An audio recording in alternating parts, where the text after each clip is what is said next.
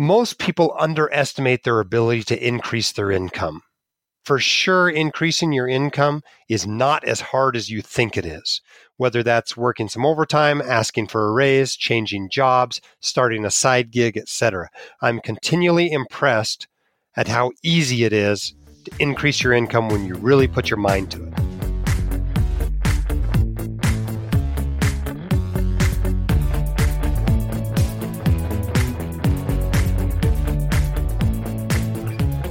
Welcome to the FI Show, where you'll get a behind the scenes look into financial independence. Here's your host, Cody and Justin. Hello, and welcome back to another episode of the FI Show. But I could not be doing this thing alone, so what's up, Justin? Doing good, Cody. We're just coming off Memorial Day weekend, and uh, this just yesterday on Memorial Day, I took some time out and got to do some of that reflection on what Memorial Day is all about, including doing a workout called the Murph that some of the people out there might be familiar with, and then the rest of the week heading down to Florida for work. What are you up to, Cody? Well, I just got back from Camp FI. If you can tell, maybe you can't, hopefully not. My voice is a little hoarse. It was a lot of fun. Got to hang out with a lot of really cool people. We were in down in Spring Grove, Virginia, so it was like 95 degrees and it was absolutely awesome. Now I'm back. I'm in New York City right now, actually recording this from Grant's apartment. The van tire blew out and I was not able to get back home, but I will be home tomorrow for the first time in three months. But enough about us, Justin. We had an awesome guest on this week, the white coat investor, Jim Dahle. Take it away, Jim.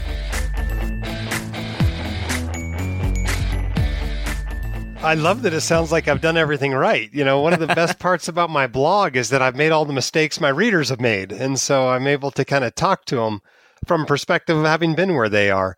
Honestly, though, I, I made most of the usual mistakes. I just made them early on with small amounts of money. And so it didn't end up costing me that much. I don't know. Where did my journey start? Probably halfway through my residency. I was in a residency to become an emergency physician. I'd already done four years of college. I'd already done four years of med school. I was halfway through residency and I realized I still don't know anything about money. I don't know anything about finance. And every time I interact with a financial professional, whether it's a recruiter or a mortgage lender or a financial advisor or an insurance agent, I end up getting the raw end of the deal. I felt like I kept getting ripped off. And so I thought, well, if I don't learn this stuff, this is just going to keep happening over and over and over again. So I decided I was going to learn it just for my sake. And I lived next to a used bookstore. I went over there and started reading financial books. And what I found is that I really liked it. I found it interesting, which I never did as an undergrad or even in medical school. You know, I was all science all the time. I wasn't interested in business or personal finance or investing.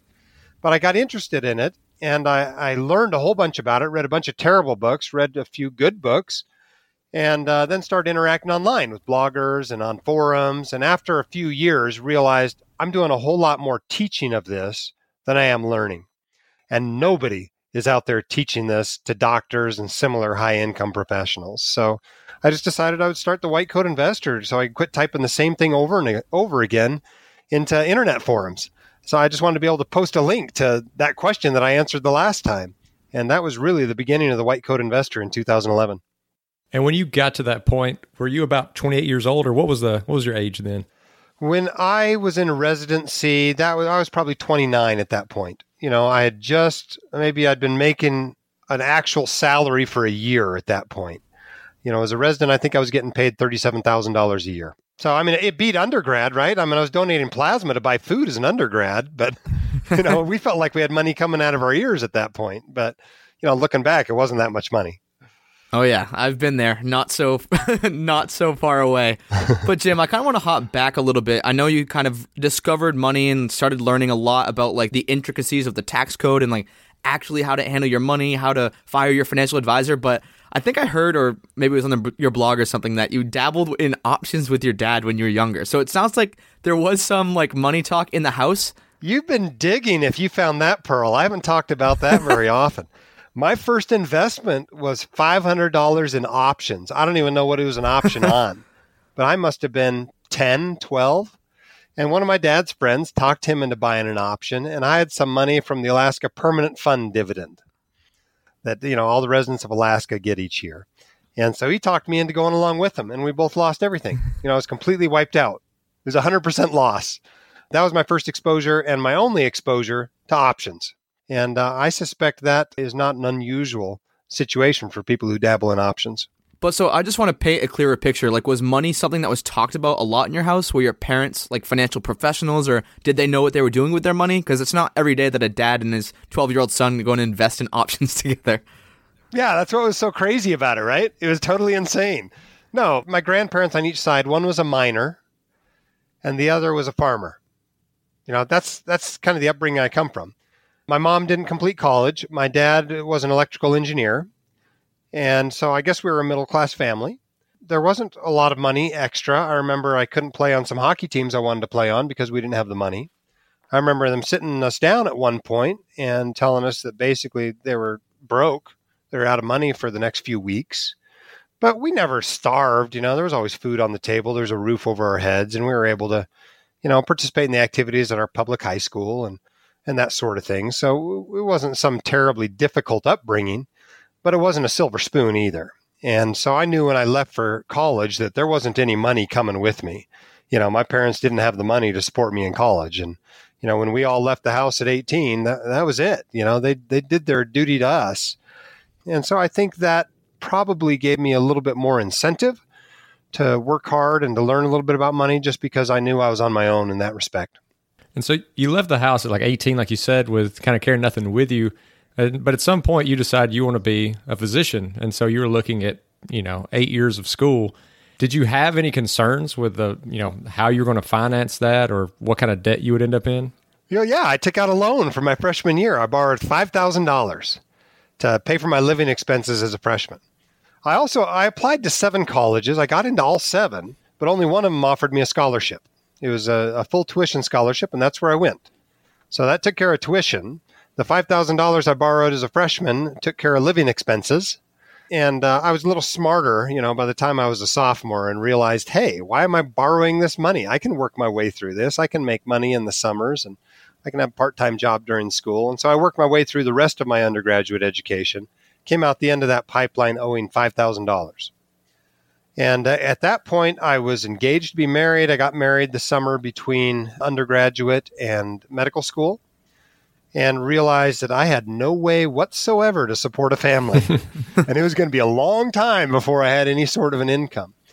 And so that combined with the fact that my wife was from a military family, her dad, you know, was an officer in the military, her brother was at that point at the Air Force Academy, and subsequently all five of her brothers ended up in the military in some way shape or form. I think one of them dropped out after a couple of years of ROTC. But I actually decided to have the military pay for medical school. And so that was, you know, they call it a scholarship program. It really ought to be called a contract. You know, you're basically trading time later for money up front. But that was how I paid for med school. So by the time I came out of med school, I owed five grand. You know, that state of Alaska loan I took out as an undergraduate freshman. Now, and so what was your connection to the military when you came out then? Well, I owed the military a year for a year. So when I finished my residency training, I went on active duty for four years to pay off that obligation. So when you came out, were you a captain or did you have to kind of start at the same rank as everybody else coming in the military? So the way it works with the HPSP, the Health Profession Scholarship Program scholarship, is that as soon as you start medical school, they make you a second lieutenant, which is the first rank among the officers. So right there, you outrank 80% of the military. You know, you outrank all the enlisted folks. And then when you graduate from medical school, they make you a captain, which is the third rank for officers. And you most of the time you spend your all your time in the military as a captain. I made major the year before I got out. But unless you're going to stay longer, you're not going to become a lieutenant colonel or a colonel. That's about as high as you're going to go if you get out as soon as your commitment is up. So, were you serving as a physician for these four years? I'm guessing you're like 28 to 32 or something like that. Well, when I came out of residency, I was 31. Okay. So I came out of med school at 28. I came out of residency at 31, and that's when my four years started. You know, they wanted a fully trained doctor. That's what they paid the money for. And so they didn't want me for active duty until I was a fully trained doctor. And so from 31 to 35, I was in the military and doing whatever they wanted me to do at their beck and call. And what they really wanted me to do was practice emergency medicine. And were you on the same pay schedule as all the other officers like I am? No, it wasn't exactly the same. I mean, you're on the same basic pay schedule, you get the same basic allowance for housing, you get the same basic allowance for subsistence, but you're eligible for three special pays. One of which is called the VSP, at least when I was in, that was about $5,000 a year.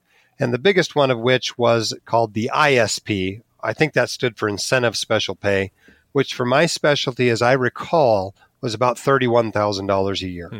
So compared to a, another captain, I was making $36,000 a year more. The other special pay doesn't kick in until your commitment is up, until I paid off those four years. If I then signed up for more time, there was another special pay that I was eligible for. But all in, it worked out to about $120,000 a year is what I was being paid as a military physician, which is not bad pay for a captain, as you know, but it's terrible pay for a physician. so basically, the way it worked is the military, you know, put all this money up front and then they paid me less later. And in the end, it was all about the same, you know, and that's why I call it a contract instead of a scholarship. So I kind of want to thread your entrepreneurial timeline with your military or your regular career timeline. So at this point, you said you're 31 to 35, and is this when I know you said it was in residency when you started devouring like the Morningstar forums or whatever it was, right? Yeah, that was in residency that I started. It certainly continued during the time I was in the military. I wasn't really doing anything entrepreneurial while I was in the military. They had me working much too hard to do that. But I was just, you know, participating on online forums like the Bogleheads forum, that sort of a thing, you know, doing it basically for free. So that persisted for how many years before the white coat investor became a thing? Probably, I'd probably been on that forum seven years. Oh, wow. I mean, I think I had 10,000 posts on the forum. I was probably the eighth most prolific poster. You know, I mean, uh, when I started the blog, I was a known entity online. I didn't start from zero for sure. That was that was a big advantage. People knew who I was, and I already had experience answering most of their questions. And when you were in these forums, were you still mostly focused at these high income earners or other doctors, or did that not really niche down until you started the blog? Well, I think there were two groups I was focused on while I was in there. One was military people, right? Because I had this military connection. The other one was doctors, just because I had a doctor connection. I was just able to help those people out more because I could relate to their situations a little bit better. But you know, I mean, it was I was helping everybody I could. That's the only way you come up with you know ten thousand posts on a forum. You've got to be helping a lot of people. I mean, I don't, I, I don't know that I've gone back and calculated how many posts per day it was, but it was not insignificant. And then, so as the White Coat Investor starts, what year did that start in actually? That was May 2011. To put it in perspective, it was about a month after Mr. Money Mustache began his blog. Oh, wow. Okay. I didn't know that for a couple of years. I don't think we knew of each other until about 2013, but, but it was about the same time. So blogs back then were a lot harder to develop. I mean, even from just like a back end WordPress point of view than now. And like to monetize, I think it might be, I'm not sure actually, I didn't have a blog back then, but what like motivated you? I'm sure you spent dozens and dozens of hours to build it into what it's been today. Like, what were those first few months or years like? Well, I had a, two motivations from the beginning. It was an entrepreneurial pursuit. At that point, I had this crazy idea that I wanted some passive income. You know, and that was part of the motivation for sure. It was a business from day one. I had ads on it on the first week.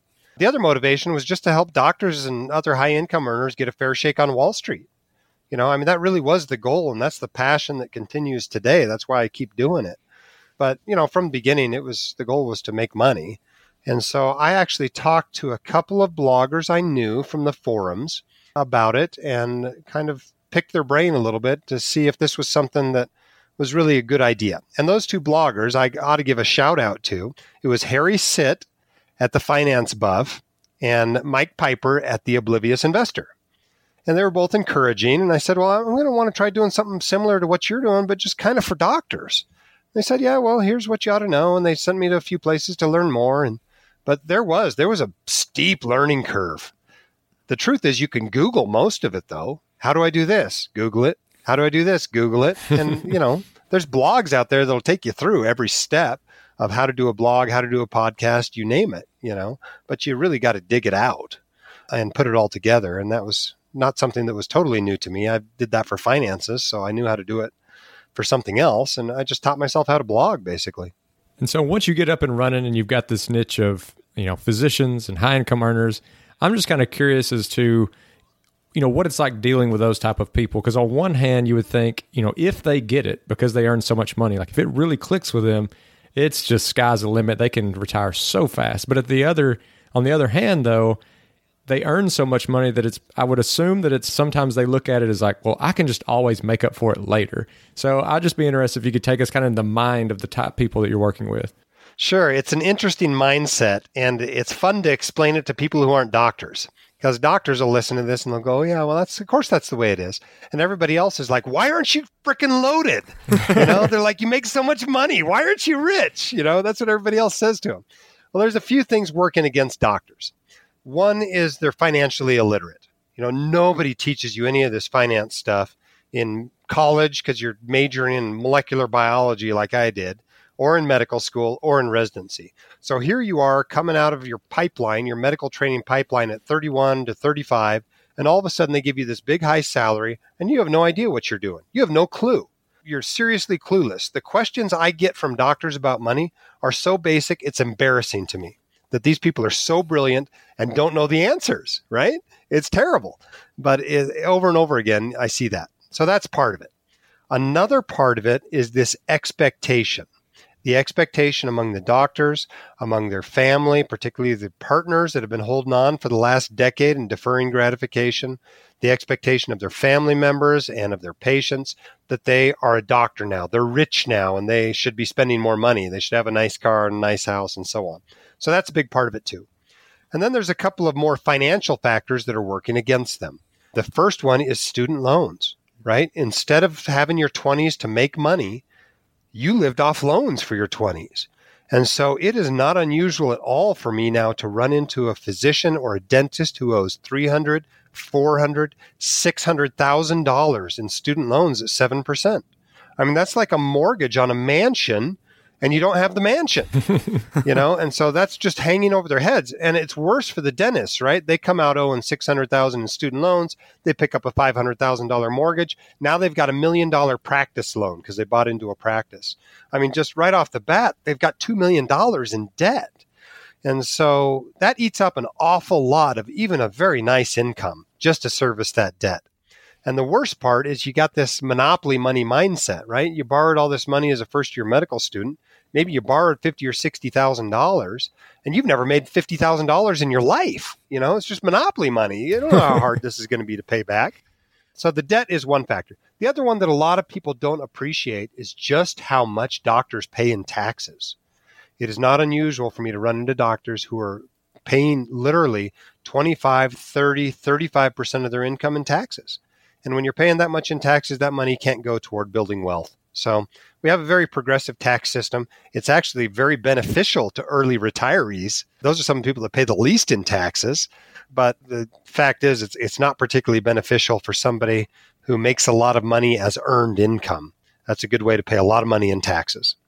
So I think this is a perfect opportunity to kind of jump into some tangible like tips for the listeners because we just love giving people actionable items that they can act on. So first I want to tackle debt and then we'll get into taxes for high income earners. So what is your recommended strategy, I guess? Like everybody's probably not going to go active duty military. Are there some other options available to physicians or would be physicians that they can drastically reduce their debt load? Sure. About three quarters of physicians borrow for medical school. They, they borrow the money, they take out student loans. The other 25%, they either have a wealthy family or they have some sort of contract with the military or National Health Service Corps or whatever. And that's totally reasonable. Medical school is still a good investment up to a certain point. And that point, in my opinion, is about 1x. 1x your eventual attending physician salary. So if you expect you're going to make $250,000 as an attending physician, I think it's okay to borrow up to $250,000. I think if you live like a resident, basically live like you were still on your resident salary for two or three or four years after residency, you can pay that off. And, and I think that's a good investment. Now, as you get out to 2x, you know, borrowing $500,000 for a $250,000 job, I think it can still be done. It's going to require a lot more sacrifice. For instance, you're going to have to put like 50% of your income toward those student loans for the first five years to pay them off. As you get beyond that, as you get to 3x and 4x, I don't think you made a good investment. I think this was a bad decision to borrow $750,000 for a job that pays $250,000 a year. That was a bad idea. And you have to use some rather extreme techniques to get rid of that kind of debt. For instance, you can go for the federal public service loan forgiveness program and try to get that loan forgiven by working for a nonprofit full time for 10 years and making payments. So that's one option. Another option is simply living like a resident for half your career. Which is really disappointing when you realize that that decision to borrow that much money means that that's what you're going to be doing. You spent all this time learning how to be a doctor, and you've really got a very, very middle class wage. And I'm not talking the middle class where one person's a pharmacist and the other one's an engineer. I'm talking the middle class where you know you're living on fifty thousand dollars a year. And so I, I think that's disappointing to a lot of people to realize that that's really what that decision they made means. But at 1x, I mean, 1x is very doable. Just take it in the corner and drop an anvil on it. You know, I think you can wipe that much debt out pretty easily as a doctor. And so going right into that that 1x and making that decision, for those of us who don't know, when you're looking at choosing your specific path as a physician, are there certain ones to look out for like you know, being a pediatrician is a good idea versus not an anesthesiologist or, you know, those kind of ins and outs. If somebody's looking to choose their specific path, which are the ones that typically have an easier time hitting that 1X? Well, I mean, the more you make, the more easier time you're going to have, right? Because medical school costs the same for everybody. And residency, you know, some dental residencies do have to pay tuition, but most physician residencies, you don't pay tuition. And so basically, it's what you borrow in medical school versus what you earn after you come out of residency. And any medical student who's actually paying even a little bit of attention will know that an anesthesiologist makes much more money than a pediatrician. You know, a typical pediatrician might only be making 150, 200. If you're making 250 or 300,000 dollars as a pediatrician, you're doing very, very well. Whereas the average anesthesiologist might be making 375 or 400,000 dollars, and many of them do even better. And so obviously it's going to be way easier to knock out two or three hundred thousand dollars in student loans when you're making half a million dollars than knocking out three hundred thousand dollars in student loans when you're making one hundred fifty thousand. So I think one thing you can do is pick something that pays a little bit better. But at the same time, you don't want to choose a job just on what it pays. Because the most important factor is your career longevity. How long are you going to be able to do what you've signed up to do? And if you burn out in three years, well, that was a terrible choice, you know, even if it pays more. But if you can be a pediatrician for 30 years and enjoy the work and feel like you're making a difference, then you're going to come out way ahead of that anesthesiologist that burned out in four or five years. And do you think that these students are armed with that information to say, like, this is probably what you'll make, this is probably what the lifestyle looks like, this is probably what you'll enjoy? Not enough of them, not unless they go out and arm themselves with it themselves. Part of the issue is when you're choosing a specialty, is generally your third and maybe your early fourth year of medical school, which is like one of the most idealistic times of your life, right? You're not focused on money. You're not focused on lifestyle. You're focused on learning how to be a great doc and take great care of patients. And you see these academic mentors and you're like, I want to do that. But those academic mentors never tell you the financial struggles they're having or worse, they didn't have those struggles because tuition was so cheap when they went to school. Mean, when I enrolled in medical school in 1999, tuition was only $10,000 in state. And now you go to some medical schools and it's sixty or seventy thousand dollars, you know? And so it's not the same situation those mentors went through. When I talk to older docs and tell them how much debt the younger docs often have, they can't believe it. It's just so different from their experience. So to shift gears a little bit from debt to taxes and just like tax loopholes, maybe we can talk about, even though we've chatted about it a few times on the podcast before, like whether it's a backdoor Roth or a mega backdoor Roth or just some other tax code hacks, I guess you could say, for high income earners who maybe they don't have access to a Roth and they don't have access to some of these vehicles because they're making $400,000 a year. We'll be right back after a quick word from one of our sponsors. Today's sponsor is one I use on a daily basis at my company, Gold City Ventures. That is the sound of a sale in your Shopify store. But did you know that Shopify now also powers in person selling? Shopify POS is your command center for your retail store or small business. Accept payments, manage inventory, they have everything. Shopify brings together your in person and online sales business into one source of truth, one dashboard, everything in one place. You know exactly what's going on. And now they have all these customization options. They have plug and play tools you can integrate with Instagram or TikTok or wherever. You can take your payments by phone or by tablet. Shopify makes it easy. Plus, if you have any questions, their support team is there to help you. I know we have a lot of entrepreneurs in this audience, and Shopify POS just breaks down that barrier to accepting payments with your business. Sign up for a $1 per month trial period at shopify.com slash show, all lowercase. That's shopify.com slash show to take your retail business to the next level today. Shopify.com slash show. Now back to the show. Yeah, I mean, I think understanding how the tax code works, I mean, even a basic level understanding can pay huge dividends. I often tell people to do their taxes, maybe even try doing them by hand. And uh, at a minimum, if you're paying somebody else to do them, going over them and understanding how they work. Because I think there's real benefit to understanding the tax code. Because as you move to understand it, you start living your life differently. And that's what really lowers your tax burden is the life decisions you're making. When you save more for retirement, your tax bill goes down. You know, when you own your house instead of renting it, oftentimes your tax bill goes down. Getting married, having a family often lowers your tax bill, etc. You know, and so just understanding how the code works, you can do a lot of things that make a difference. But what do high income earners do to, to lower their tax bill? The number one thing is retirement accounts. I mean, a retirement account is a fantastic deal for a high earner to be able to shelter that money as it grows from taxation and also to get that arbitrage in rates from that high tax bracket they're in during their peak earnings years to a lower one when they retire. A lot of people don't realize that you get to fill up the brackets as you pull that money out of your 401k in retirement. And that's a huge benefit. But the other thing they don't realize is how many different retirement accounts there are. For a typical corporate worker in America, you know, they got their 401k. And maybe if they're a super saver, they also do a Roth IRA on the side. But for a high income earner, oftentimes you can do a 401k with a profit sharing plan which has a maximum this year of $56,000.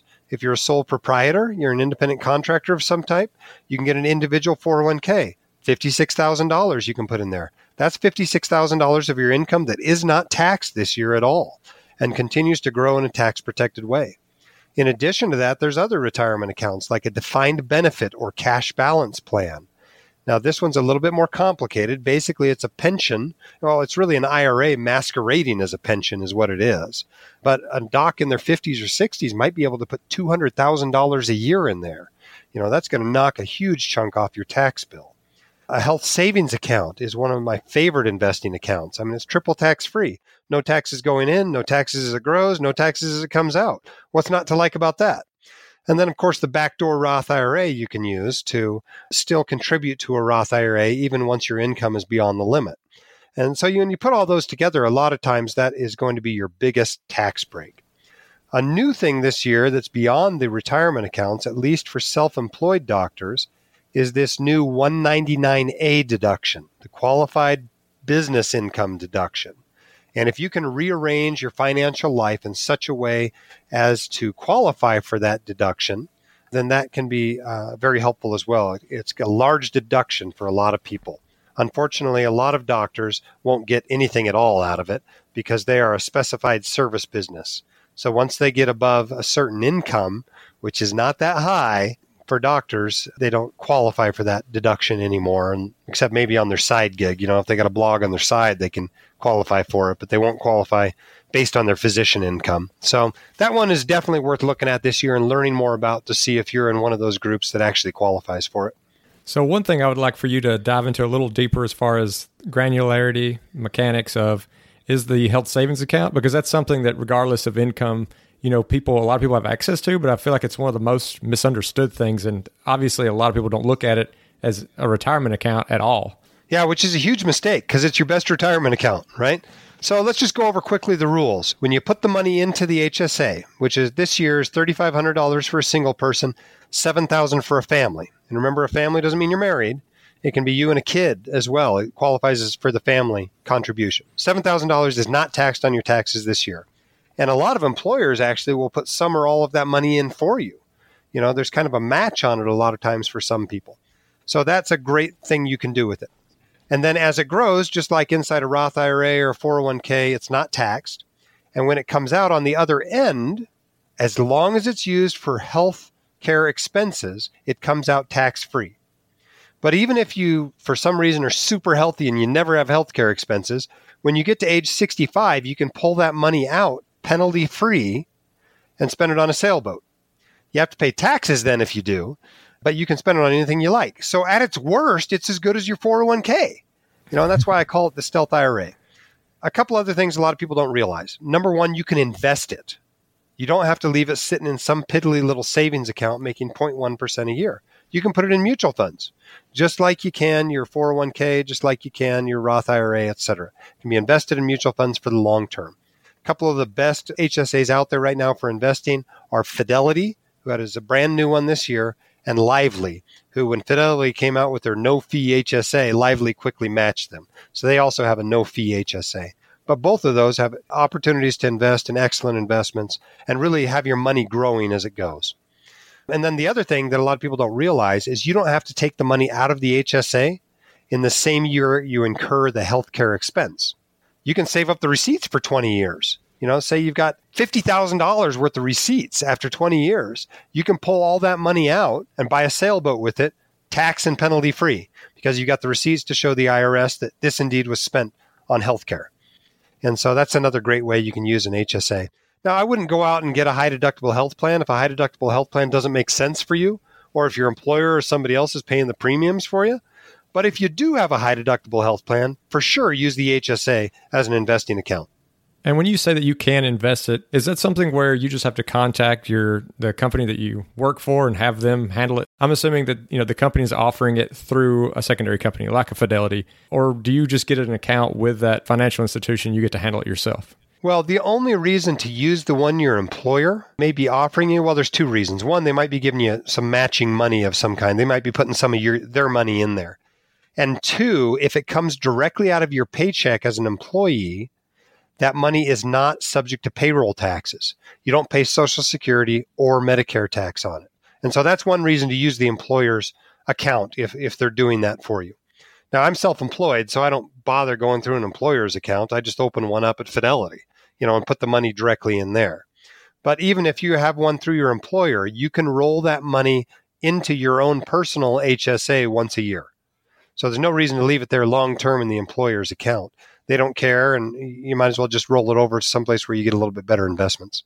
Okay, so even if your employer is kind of playing hardball with you, not helping you out, figuring out how to invest it, or they're not giving you that option, at the end of the year, you can roll it over into your own and then invest it how you wish. Yeah, exactly. You can do that every year. Yeah, you can't do it every month, but once a year, you're allowed to make a rollover. So, Jim, I kind of want to hop back to your story, still within the tax realm or tax bracket of talking, I guess you could call it.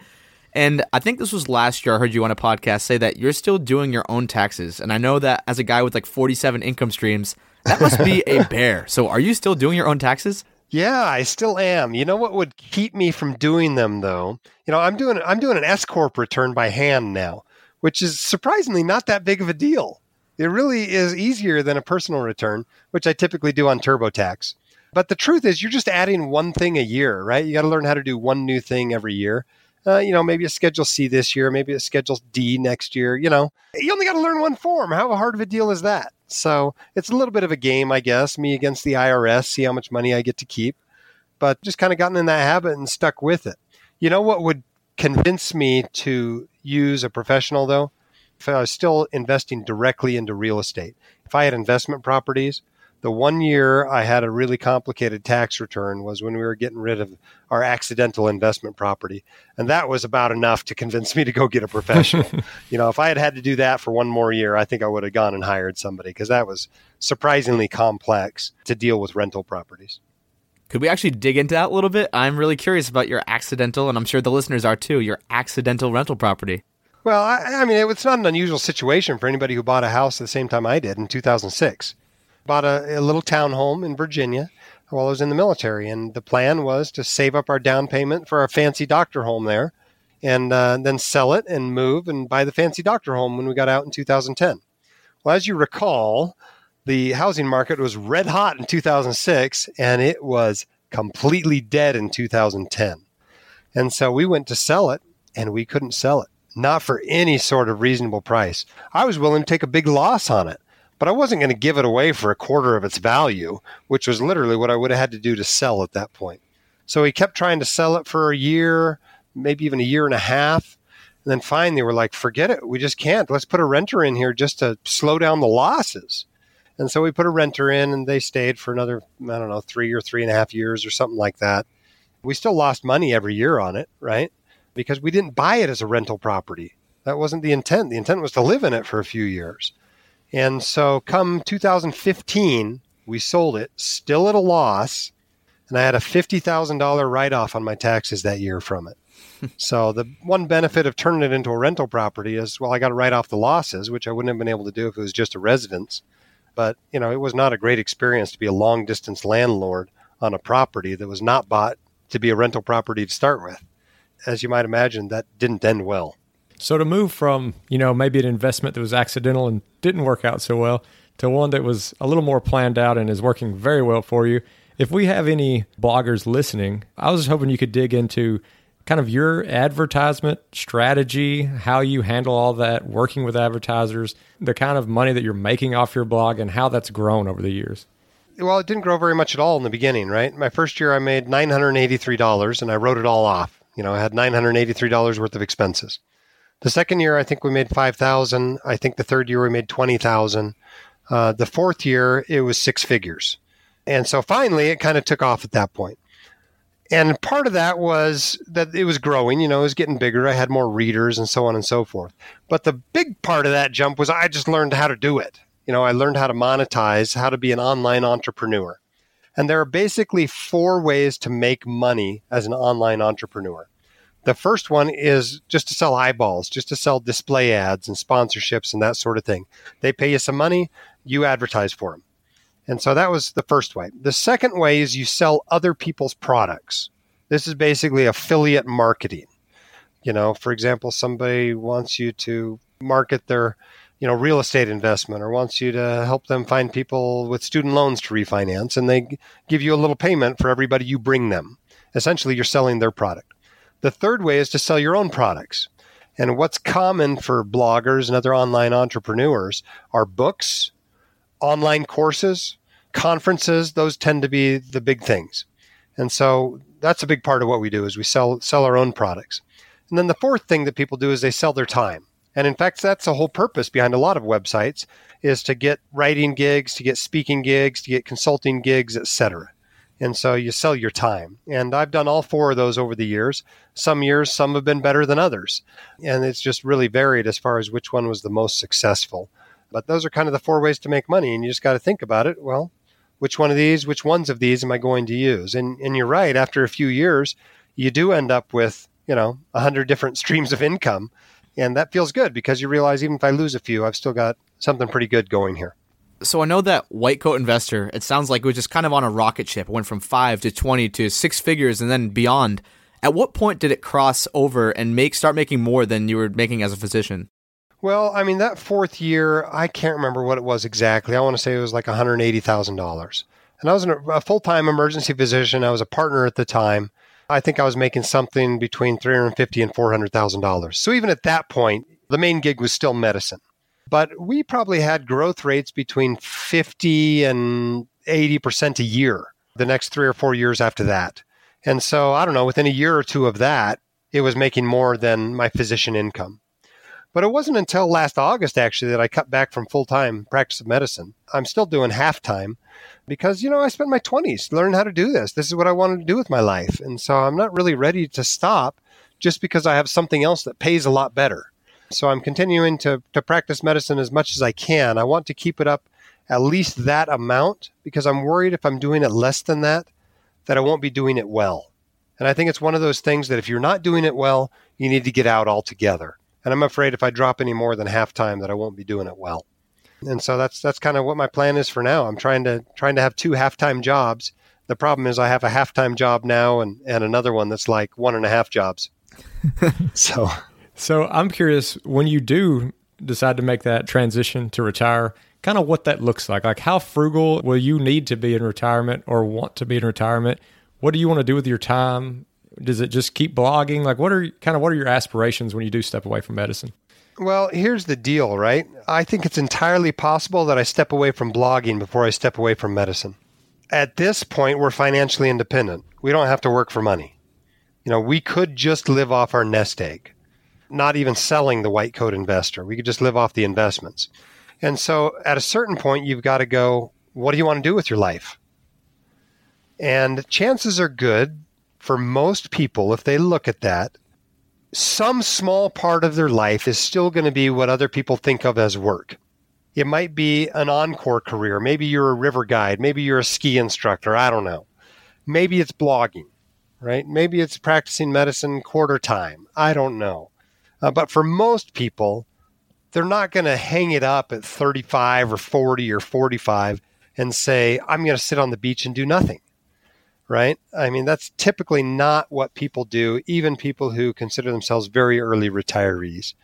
And so for me, what I'm trying to do is take that perspective that I want to create a life that I don't need to escape from by going on vacation, by retiring, that I'm actually doing with my life what I actually want to do with my life.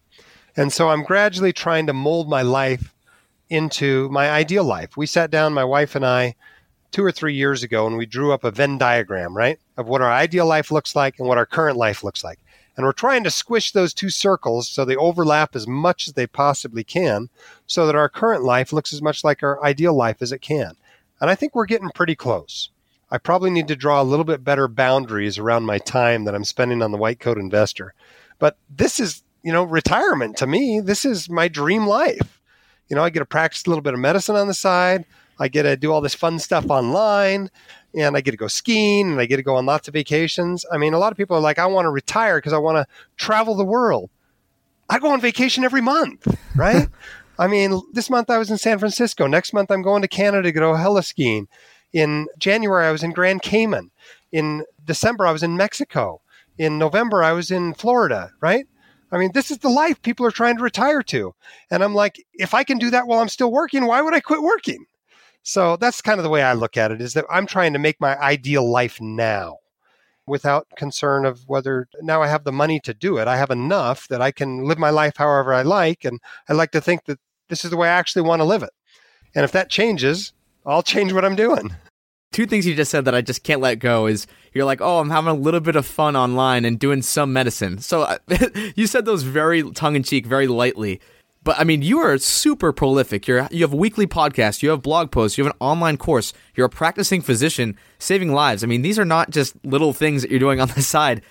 just where does your motivation come from? Do you have any sort of routine or schedule that maybe our listeners can adopt? And it's amazing the level of success that you've had, and I'm sure people would be curious and how they could replicate it in their own lives.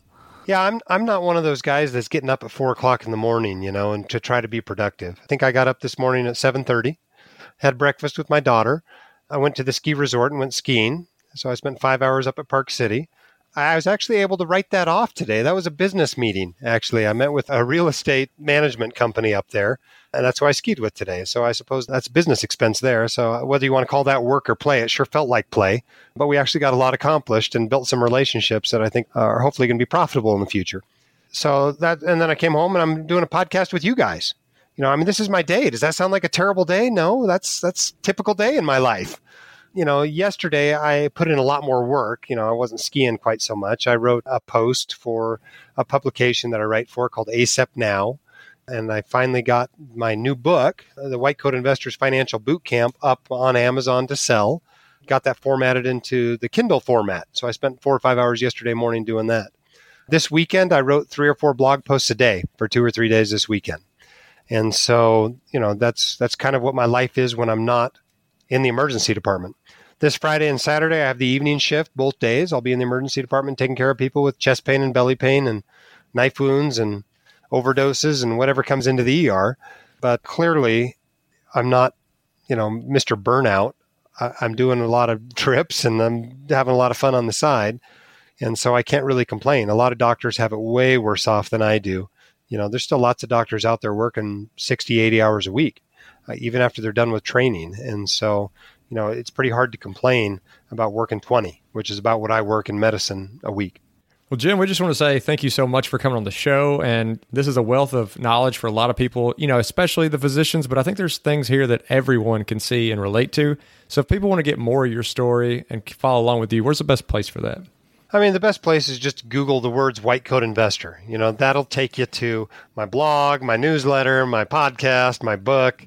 Trying to build a brand there so it's easy to find everything. But we've actually got a, a Facebook group, we've got a subreddit, there's a forum on the website as well. And in fact, we have a scholarship program for high income professional students. You know, uh, anyone from pharmacists to nurse practitioners to physicians and dentists. That's who most of the applicants are, are medical students and dental students but we gave away over $60,000 last year. And so that's another great way to, to get in touch with a white coat investor. But we're trying very hard to be found. You know, we're all over social media, Twitter, Facebook. It's all White Coat Investor. You know, if you just Google those words, it'll pop right up, and and you'll be able to get uh, as much of my stuff as you can stomach. Man, you're absolutely crushing it. I just want to say that it's very admirable your hunger for wanting to help people because you don't need the money anymore. You're just doing this because you like helping. So, I mean, just thanks for all you do. And one question we like to ask all of our guests is what is your number one tip for someone on the path to financial independence? Thanks very much. By the way, it uh, it is something that really drives me. You know, the opportunity to help other people. Yeah, that's why I went into medicine, and and frankly, that's why I'm doing what I'm doing now. I really do enjoy helping other people. One tip, you know, there's a lot of great tips out there. Watching your savings rate is obviously of critical importance, but I think one thing that may be really beneficial to your audience is something I've learned over the last five or ten years. Most people underestimate their ability to increase their income for sure increasing your income is not as hard as you think it is. Whether that's working some overtime, asking for a raise, changing jobs, starting a side gig, etc. I'm continually impressed at how easy it is to increase your income when you really put your mind to it. And it makes everything else easier. Wiping out your debts is easier, saving up for retirement is easier, becoming financially independent is easier. It's all easier on a higher income. So I guess what I would say to people is don't think you're limited on your income. Even if you already have a high income as a dentist or a physician, there are likely some things you can do to increase your income from here that will make your financial journey far easier. Okay, Jim. Now here's the last question, but it is the wild card question. So that means I'm not prepared. Cody's not prepared, as we even though we should be. So you're certainly not prepared. Uh, you ready for this one? Let's have it. Okay, so you're an emergency room doctor. I want to hear what is the one situation you came into where you're like, how in the world did this happen? you know, when people always like the wild stories from the emergency department, the ones they always like to hear the most are the foreign body stories. You know, sometimes it's a kid putting a bead in their ear or a Lego up their nose. But more commonly, it's an adult with some story like, I just slipped in the shower and that's how the shampoo bottle got in there, doc. that must be fun. yeah, the fun part about working in the emergency department is you really get to to interact with all segments of society and really get a chance to view how the other side lives and it's awesome to be able to help them too, for sure. You know, it's very gratifying to remove a rectal foreign body and, and be able to send somebody on their way with no harm done. But, uh, you know, it, it really is fun to just sit there and watch life happen it's a fascinating profession and something I've, I've, really enjoyed being involved in and almost felt bad cutting back on so that I could do the white coat investor because I enjoyed it so much. Well, Jim, it's been a real pleasure having you on the show and thank you for all of the knowledge that you shared with our listeners. And so, yeah, just thank you so much for coming on. You're very welcome. It's been a pleasure to be here. Alrighty, Cody, that was another really interesting episode. And I have to admit, I can't believe that as big of a name as White Coat Investor is, I didn't realize that he had that military connection like me. So I was a little embarrassed not to know that, but just a really cool story. What'd you think about it, Cody?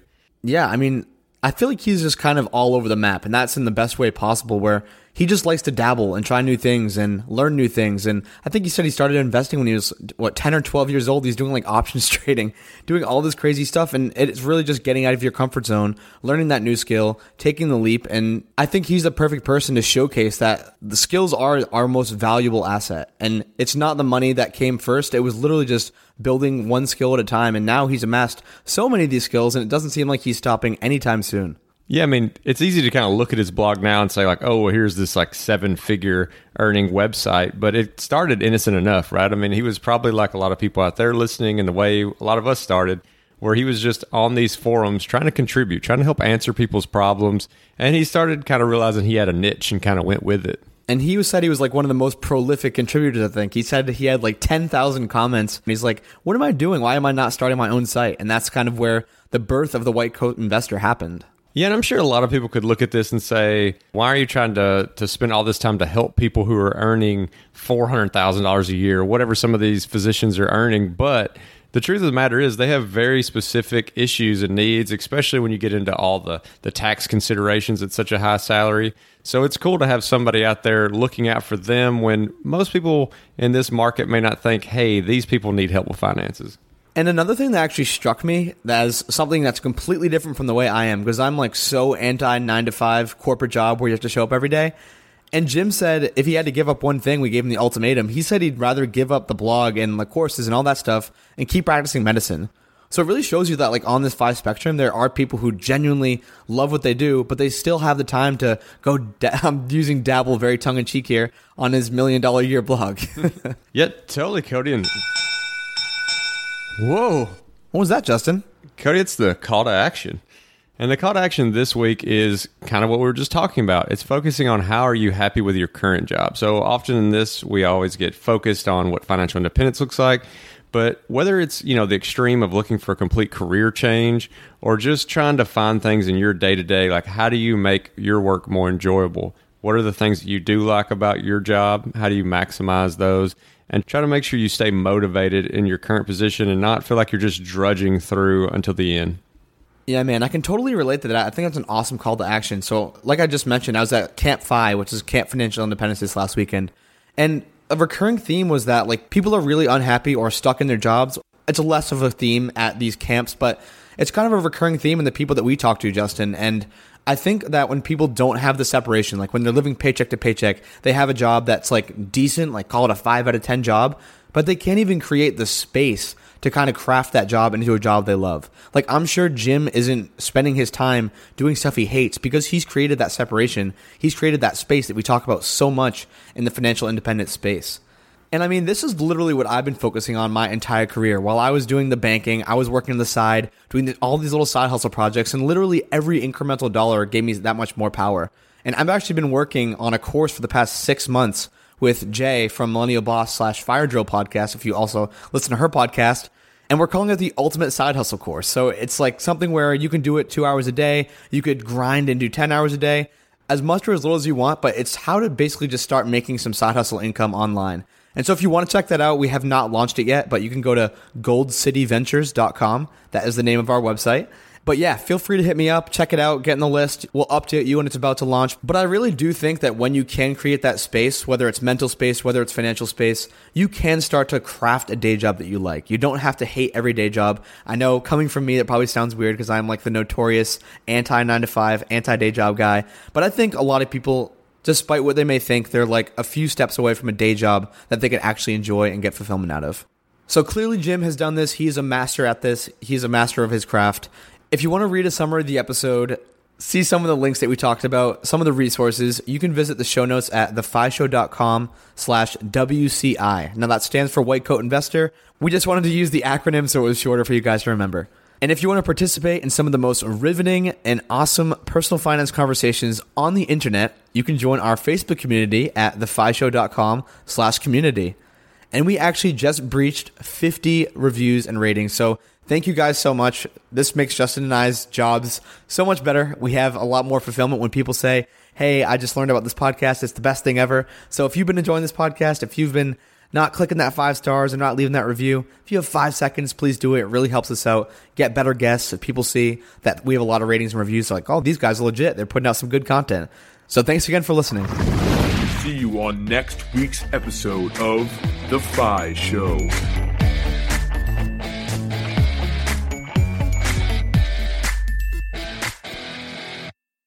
Hey, real quick before you go, I just want to remind you that I have made my personal like budget and net worth tracking spreadsheet available, the very same one that I use to track my net worth from $38,000 to over $1.2 million available for free on our website at thefishow.com slash spreadsheet. So you can go download that today. That's thefishow.com slash spreadsheet.